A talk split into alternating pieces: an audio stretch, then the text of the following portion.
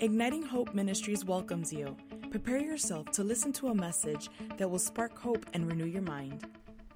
Hi, Steve Backlund here from Igniting Hope Ministries. Thank you so much for listening to this podcast. The title of the day's message is Self Limiting Preconceived Expectations. You know, many miss what God is doing and saying because of preconceived notions of how he will do it and how he will say it and who he will use. Some of the greatest persecutors of the current revival are those who have been touched powerfully in the past revival.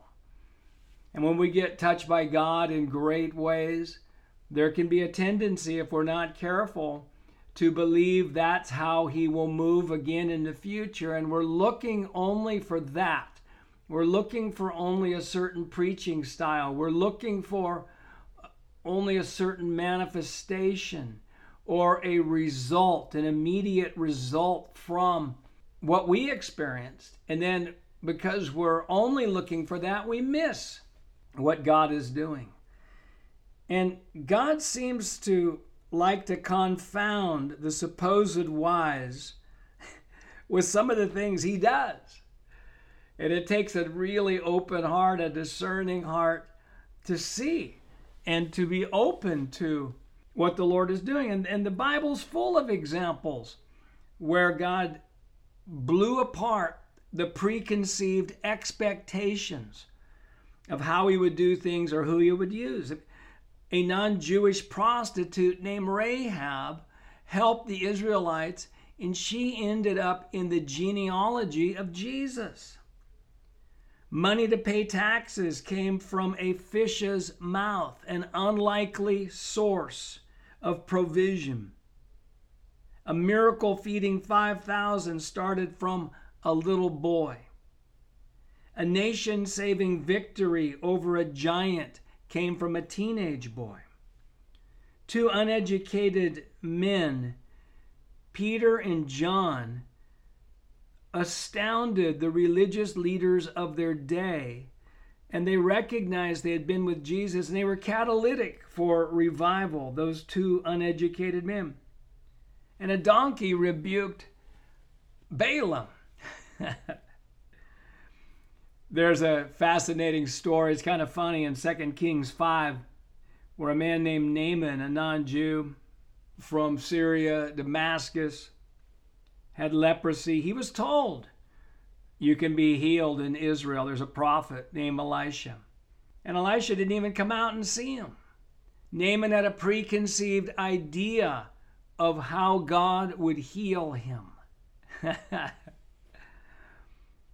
it says, But Naaman became furious. This is in 2 Kings 5. But Naaman became furious and went away and said, Indeed, I said to myself, He will surely come out to me and stand and call on the name of the Lord his God and wave his hand over the place and heal the leprosy. Are not the Abana and the Pharpar, the rivers of Damascus, better than all the waters of Israel? Could I not wash in them and be clean? So he turned and went away in rage. oh my. He turned and went away in rage. Fortunately, he got some wise counsel. He dipped in the river seven times, which was what Elisha said, got healed. But he had a preconceived idea. In 1 Samuel 16, the Lord sends Samuel to Jesse's house to anoint the next king. Verses 6 and 7 says this So it was when they came that Samuel looked at Eliab and said, Surely the Lord's anointed is before him. But the Lord said to Samuel, Do not look at the appearance, at his appearance, or at his physical stature, because I have refused him. For the Lord does not see as man sees, for man looks at the outward appearance but the Lord looks at the heart.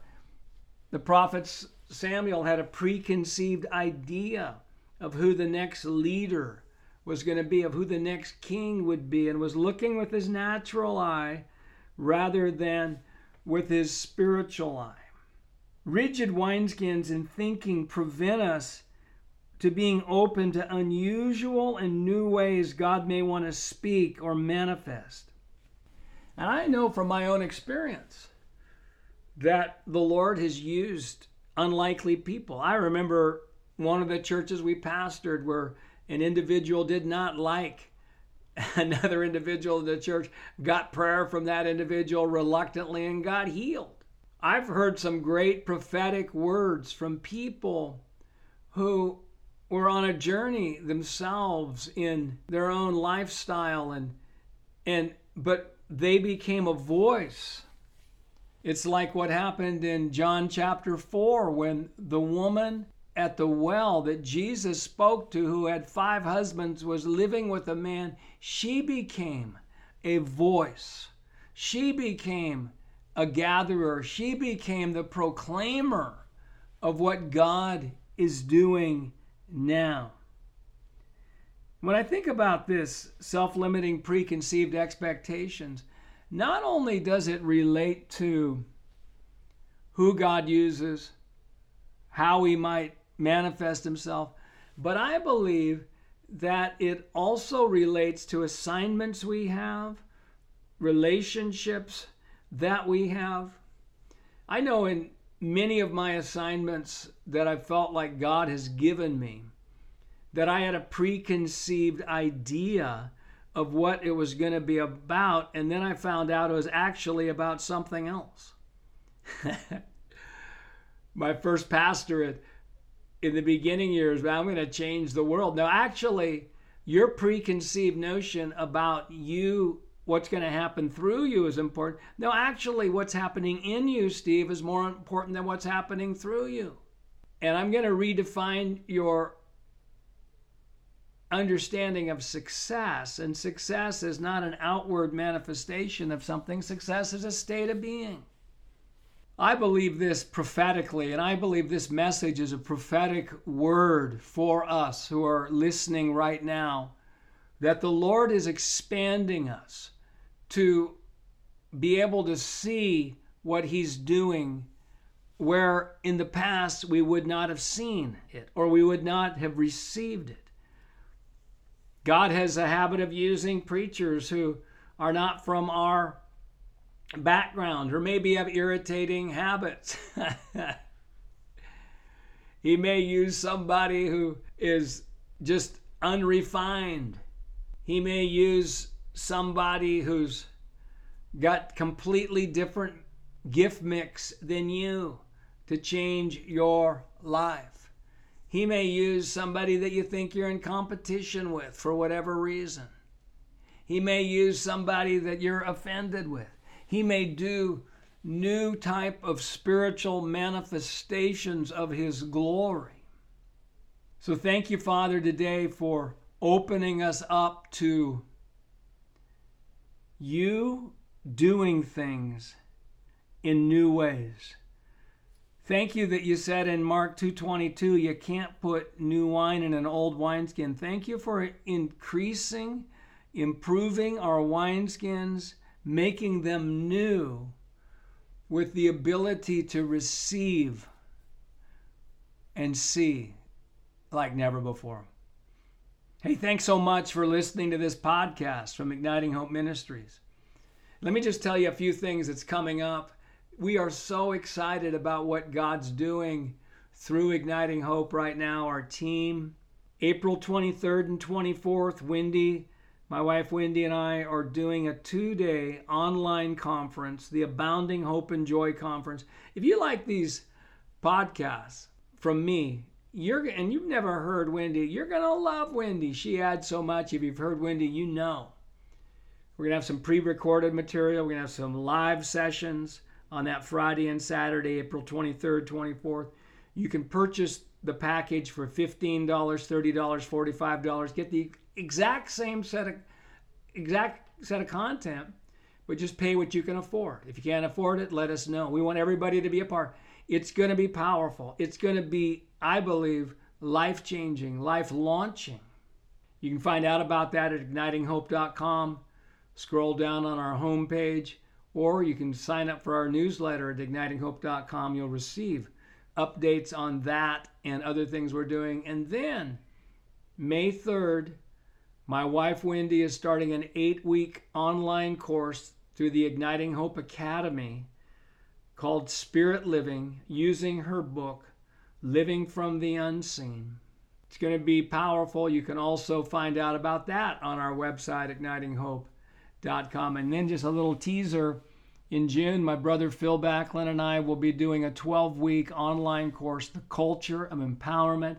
It's going to be a great course for leaders, church leaders, business leaders, parents, nonprofit leaders, organizational leaders, or anybody who wants to grow in their leadership. We'll be using my our book, The Culture of Empowerment, but we're also writing and we've just finished a business and organizational version of the Culture of Empowerment, which will be available in ebook format for that course. That's going to be great. Information will be coming on that. Hey, thanks so much for listening to this podcast from Igniting Hope Ministries. And I want to remind you, we are here to ignite your hope. There's no hopeless circumstances, there's just people who do not have hope. And once people get true hope, circumstances cannot stay the same. I believe after love, hope is the most powerful leadership, influential quality there is. Our hope level determines our influence level. He who has the most hope is the most influence. Hope is the belief that the future will be better than the present, and we have the power to help make it so. And also, know this the joy of the Lord is your strength. I need strength now, not at the end of the battle. I need strength in the middle of the battle. And pretty much, I've noticed this that for pretty much everybody listening, and pretty much there's no convenient time to walk in radical joy joy in a more convenient season. I'll call for. I'll, I'll be I'll be joyful when all my problems are over. Let's laugh at that. When, when I don't have any personal weaknesses, when there's no relational challenges, when everything in my family is happening the way I want it to, and there's no financial challenge, when I'm only hearing good news in the media, then I'll be joyful. No, that's that's delusional.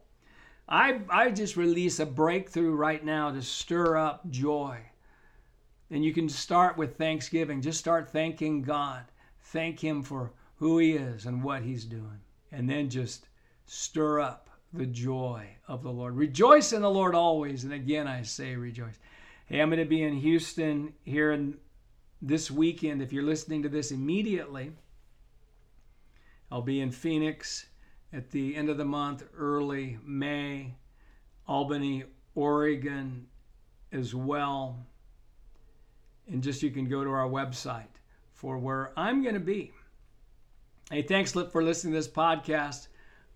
I invite you to share these podcasts with others, and I look forward to having you again on another podcast from Igniting Hope Ministries.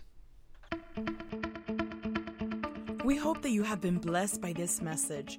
For more resources, you can visit our website at ignitinghope.com.